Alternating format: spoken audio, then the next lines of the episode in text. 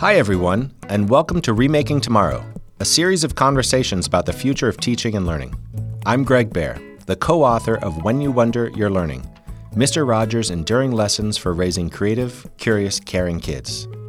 This is a podcast powered by Remake Learning, a network that ignites engaging, relevant, and equitable learning in support of young people navigating rapid social and technological change.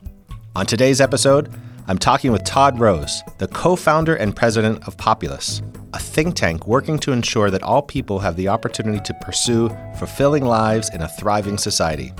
He's a former faculty member at Harvard University and the best selling author of several books, including The End of Average, Dark Horse, and most recently, Collective Illusions Conformity, Complicity, and the Science of Why We Make Bad Decisions. Todd, welcome to Remaking Tomorrow. Hey, thanks for having me. It's, it's great to be here. Oh, Todd, it's great to have you here. And I could geek out on End of Average and spend our whole time talking about that extraordinary book. But I want to bring us forward to your most recent book, and that is Collective Illusions. Because it's in that book that you argue that as humans, we're so driven to blend in with groups that we're willing to espouse viewpoints that we don't really believe. Can you give us a few examples of that from your research? Look, unfortunately, I wish it was hard to find examples, but you know, at my think tank, we study what's called private opinion, you know, not just what people say out loud, but what they really think. And we look for these collective illusions as part of that. And I can tell you they are everywhere in society right now, including, not surprisingly, in our politics, but also just in our everyday life. So let me give you a few examples just to whet the appetite. If, if we stick in politics, both political parties are in the grips of these collective illusions. We are saying things we don't really believe just because we incorrectly think that our group believes it. So on the left, the most obvious one was the defund the police movement. That never has had higher than 9% support amongst Democrats in private, but publicly a majority will say they're in favor of it because they think their group's in favor of it. On the right, the most sort of insidious one has to do with the 2020 election, where a majority of Republicans will say out loud that they think it was stolen, but in private, it's closer to 14%. Hmm. Okay, so this same phenomenon is happening in almost every other aspect of life, including what we want out of our institutions, like education. It's everybody. We knew from a whole bunch of other research that a majority of Americans admit to self silencing. They just say nothing, they keep their head down. And that's bad enough because it allows a vocal fringe to seem like they're the majority. But it's a whole other problem when people are not just self silencing, but actively saying something different than they really believe. It's called preference falsification. The economist Timur Kuran coined that term. And so we went looking for it with these private opinion methods across 25 highly sensitive issues, everything from things like abortion to gender issues to political issues. And I just was shocked. I mean, I knew this was going on, but even I was just blown away by the extent of it. So, just to give listeners that formal definition, when we talk about a collective illusion, it is a phenomenon where most people in a group end up going along with something they don't privately agree with only because they incorrectly think that most people in their group agree with it. And so as a result, entire groups end up doing things that almost nobody actually wanted. How then do they become so persistent? Is it this longing to belong? This whole phenomenon, right? It's gone by a variety of names over the last hundred years, but we've known about it for a while. And only since the age of social media has it just exploded. Before that, you really could count on two hands the number of meaningful illusions that had really harmed society. But now they're just everywhere. And so here's why they exist and why they're all over the place today. And then we can kind of talk about some of the, the consequences. But you really just have to know two things about how your brain works to know why we have collective illusions and why they're out of control today. The first is as humans, we have a bias to conformity every one of us has a biological predisposition to want to be with our groups, not against them. It doesn't mean we won't buck them if we have to, but we'd prefer not to, right? And, and if you think about it from an evolutionary standpoint, there's a lot of benefit to not being on your own. We're a social species. One of my colleagues in the Netherlands did this study on conformity, which I like to bring up just because I can't believe he got paid to do it. He wondered whether bias to conformity extended to something as subjective as who you think is good looking he got a bunch of people, he put them in brain imaging scanners, and he watched their brain while he gave them this task, which is he showed them pictures of people's faces. If you were in the study, he just said, okay, rate each face on a scale of like one to five in terms of how attractive it is to you. Every time you rated a face, you instantly were shown the score that most people gave that face of people who had done the study before you. But that score was made up. And the whole point of the study was half the time you are going to be told that your subjective view of attractiveness was the same as your group. And the other half, you're going to be told it's different than your group. And then what happens in your brain? When you're told that your view of attractiveness is the same as your group, it triggers a dopamine reward response. And conversely, if you're told that your score goes against your group, it triggers an error signal, which is this cascading electrical signal that disrupts attention and memory. It's meant to get your attention and tell you to correct your behavior. Something's wrong. That's what I mean when I say we have this hardwired bias to be with our groups. That's the first thing. Obviously, for conformity to work, you actually have to know what your group thinks, or else what are you conforming to? This is where it gets problematic. It turns out your brain is spectacularly bad at estimating group consensus because it takes a shortcut. This is no kidding. Your brain assumes that the loudest voices, repeated the most, are the majority. Maybe that shortcut was okay back in the day when you lived in small communities. Think about the problem today with social media. Besides its democratizing tendency, right? Everybody has a voice. Most people don't realize that if you just look at Twitter alone, 80% of all content is generated by 10% of the users. So the problem is, is according to Pew Research, that 10% isn't remotely representative of the American public. They tend to be extreme on almost every social issue. So your brain's going to assume that's the majority. And unless you're willing to go against your group, most of us are just going to say nothing, right? We're going to self silence. But if enough people self silence, then the vocal fringe is the only view anybody really hears from, and the result's a collective illusion. So, Todd, I'm trying to figure out if I'm glad that I now understand this a little bit more or completely frightened. I feel like probably so many people feel that there's an exhausted majority out there in the world, that the political, the social, the economic narrative to our left, to our right, above and below us is dominating. And in that middle, or I don't know what it is, there's the rest of us. And yet that voice isn't getting expressed. So, these collective illusions, can you talk more about some of the systemic and social impacts of what they mean for us? I'll answer your very first concern. Right now, I think if you're like most people I talk to, everybody from my libertarian friends to my progressive friends, the common thing goes something like this Am I crazy or did the entire country seem to go crazy overnight? Like, I knew we had differences, but it just seemed to get out of control. And yeah. now we're, we're at each other's throats. We don't trust each other. We have this massive polarization. Like, what happened? If all of that was rooted in hard truth. Like privately, we just no longer share the same values, then we're in really big trouble. But that's not really true. And we'll talk about how we know that. We have more private opinion data on the American public than probably any other organization. And I'm telling you, it is shocking how much commonality we have across demographics on the things that matter most. The problem is that we don't believe that it's true. Hmm. The problem is the collective illusion. But if we can become aware of this phenomenon, the good news is collective illusions, while they are very powerful when they're in force and can do enormous damage, which we can talk about, they're actually incredibly fragile because they're social lies. If you shatter them, history suggests you can make social progress at a scale and pace that would otherwise seem unimaginable.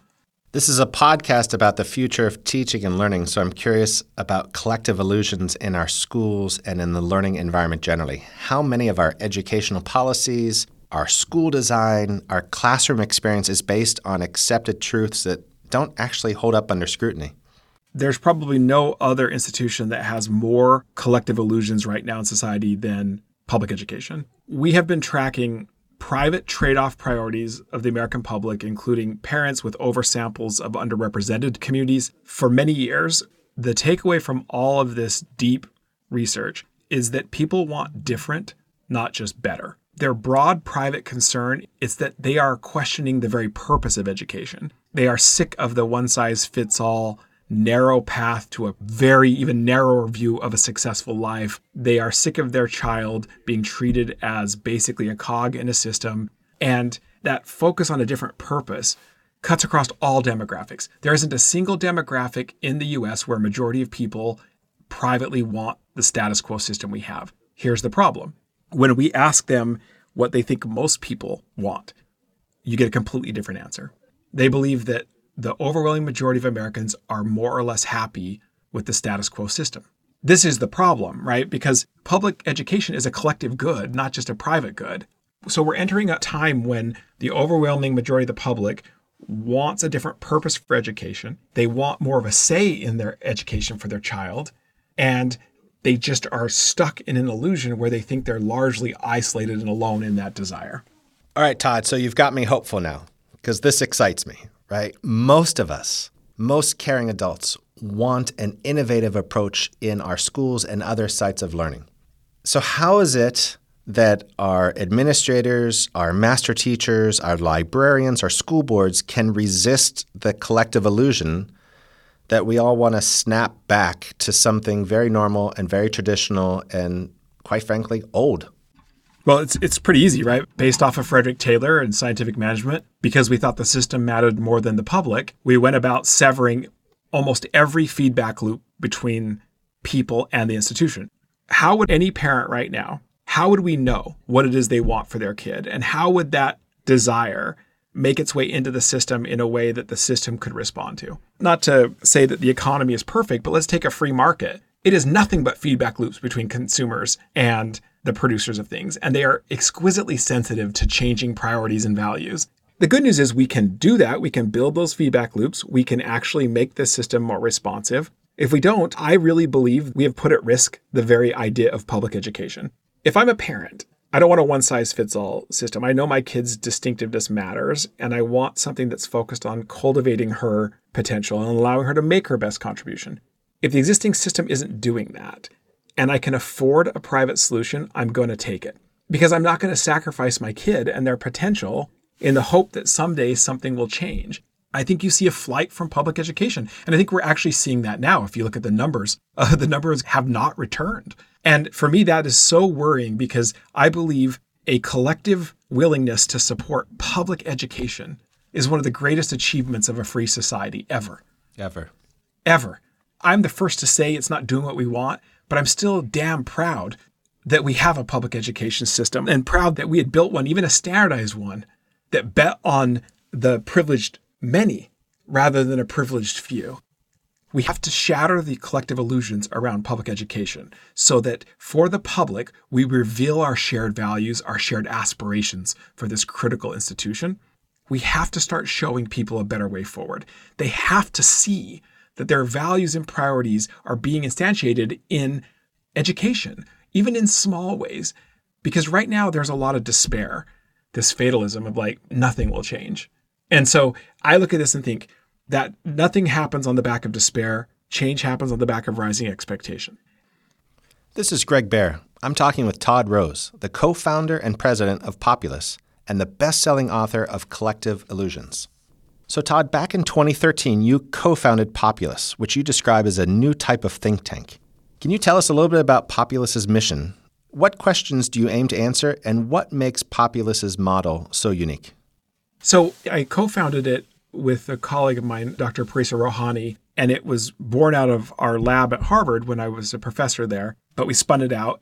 You know, my background is a combination of neuroscience, development, and systems, complex systems. And What's really puzzling to me about American society today is we continue to operate as if the world is zero sum, meaning for me to win, somebody has to lose.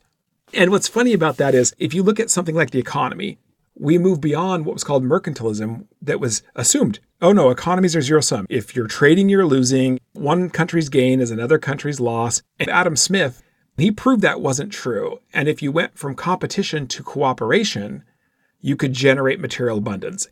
But what's the point of material abundance if not psychological abundance, if not flourishing, happiness, joy? And it's there where we've stumbled because even though it is easy to prove that psychologically you can generate positive sum outcomes, right? Win win. We have structured our institutions and our norms as though it's not true. So let's just give an example in higher education, including, you know, my old employer who, you know, I love the people there. Harvard is considered elite in part because of how few people it educates. Think how wrong that is. And it's not their fault, it's just part of the game, right? We literally structure things with like false scarcity and we use comparative metrics to decide whether we're winning or losing because we assume somebody has to lose. In education, rests on that faulty assumption, a zero sum, and a really, really terrible view of human potential. So, Todd, let's talk about that human potential because among the insights that have come forward from you and your colleagues in Populace is this that an overwhelming majority of Americans now define a successful life as following their unique interests and talents to become the best they can be at what they care about most.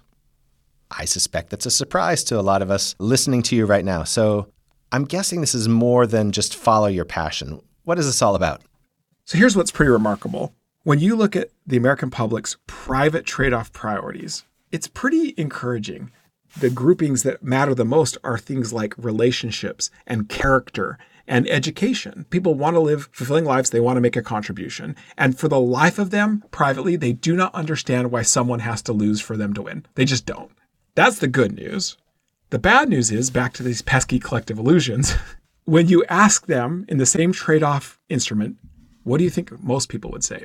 the portrait of success that you get is this zero sum, status obsessed, winner take all, grubby, gross, hollow view of a successful life. And let me put a finer point on that. We believe most Americans think most Americans want to be famous, and it's not even close. Like we think that is the number one attribute out of 76 by a country mile. In private, it is actually dead last. Collective illusions don't get bigger than that let me show you why it's so important that we work to shatter these illusions. Because if you don't, this generation's illusions tend to become next generation's private opinion. Our kids don't know that we're lying about our views, right?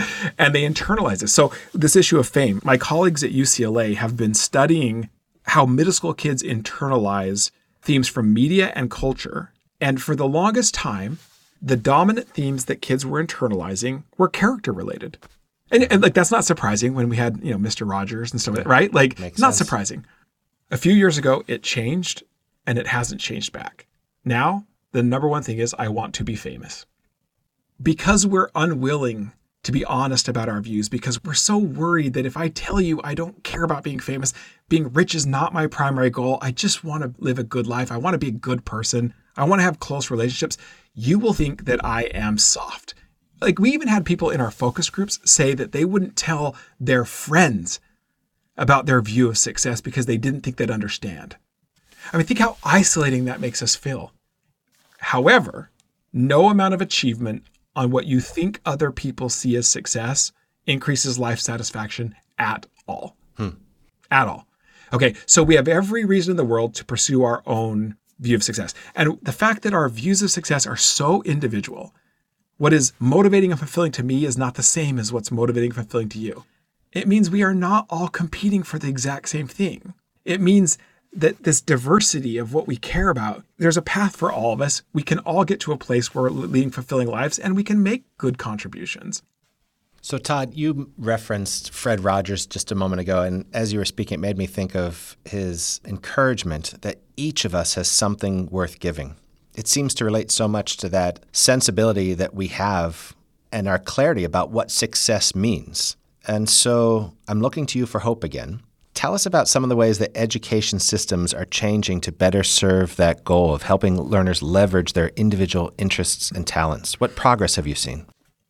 There has been so much progress all around the country in big and small ways in school districts, and out of school systems that are innovating and putting pressure on the public system to do better. Even during COVID, some of the homeschool cooperatives and things like that did some really remarkable things, not as a threat to the system, but as an instruction manual, right? So here's a few things that I think, not surprisingly, a really great, more personalized, more development focused education system is not going to look exactly the same in every community. It's just not. Just like individuals are distinct, communities are distinct in important ways. So, in a democracy, the kind of public education we're looking for is decidedly pluralistic. But there are going to be some fundamental principles and things that will always be true there. there's three really important things that every system has to have. And if it's missing, I, I can tell you right now, there's no way it's, it's delivering on the purpose that we want. The first is broad, flexible design in the curricular materials themselves. It's pretty funny. When you get to personalization, the first thing you do is ignore any one person and design flexibility in the system. There's a pretty straightforward way to do that. It's called Universal Design for Learning. That whole design approach is embedded in federal laws. It, you could do it tomorrow if you want to. And it just means like, listen, in every classroom, in every community in the country, kids are going to vary on things that matter for learning in very systematic ways. In every classroom, kids are going to have slightly different reading abilities, vocabulary levels, ways they process information, things that matter to them. We, we just know that. And because it is systematic, because you already know that's going to be true, you can design for it. So you get the flexible environment. We know how to do that. It's already happening in pockets all over the place. The second thing is a focus on mastery learning. We have 40 some odd years of research on mastery learning. We know how to do that. It's unacceptable that we allow some kids to just muddle through because it wasn't a good fit to begin with when you don't have to. And what's so cool about mastery learning is while early on kids tend to take a little more or less time learning, as they acquire the background knowledge, actually kids become more and more similar in how long it takes them. It's actually not more inefficient. It doesn't take a lot more time, but the kind of academic outcomes that mastery learning produces will just blow your mind. There's no bigger effect size in education that I'm aware of that can produce this reliably than mastery learning. The final thing, and I think this is the, the sort of holy grail for me, and it's where I get really nervous about personalization, is ultimately learning is a human endeavor. Relationships really, really matter. Our teachers matter. Their relationship with our students matter. The relationships between students matter. So, as long as we recognize that our technologies can and should be in service of facilitating those relationships, we will get somewhere really, really meaningful. But if we think we're going to take a shortcut and we're going to teacher proof a system, I'm inclined to tell you that the algorithm is what's so amazing, right? And you should pay me a lot of money for it. It's just garbage. So, focusing on the relationships and empowering teachers who are going to know the kid better than just about anybody else, bringing parents into that relationship, that's how we're going to get to this place where we really do have an education system that we want and deserve. This sounds like a perfect threefold design roadmap for operational planning for every school. Broad, flexible design for learning, focus on mastery, and utilizing everything that we can technology, time, etc., in service to relationships. Amen. Todd, how can people find out more about the amazing and instructive work that you're doing? The easiest, if you want to know more about our research, go to populace.org and you can see all the research we do and will do there. And otherwise, you know, you can follow me on social media or just go to toddrose.com. Todd, before we go, just one more question.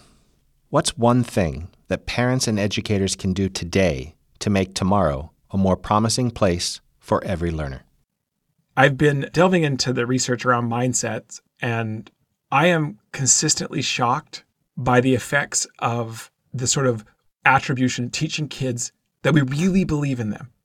Like it's unbelievable what happens when a child genuinely believes that the adults around them believe in them. And I think as parents, as teachers, we just presume that they take our constructive criticism constructively, that they think that we're on their side.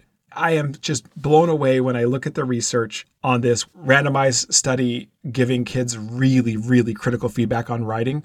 With the only difference was one group had one line before the criticism. The teacher said, I am giving you this feedback because I believe in you.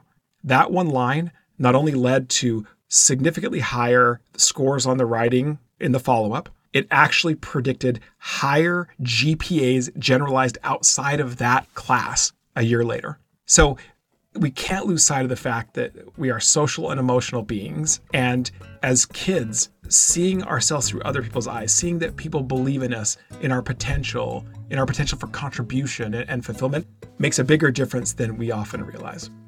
That growth mindset research that you know so well tells us that unless the caring adults around kids genuinely, authentically believe in their potential and the kids know it, the growth mindset doesn't matter. Thanks again to Todd Rose, the co founder and president of Populace, and the best selling author of The End of Average and Dark Horse. His newest book, Collective Illusions Conformity, Complicity, and the Science of Why We Make Bad Decisions, is available now. Remaking Tomorrow is powered by Remake Learning. Learn more at remakelearning.org.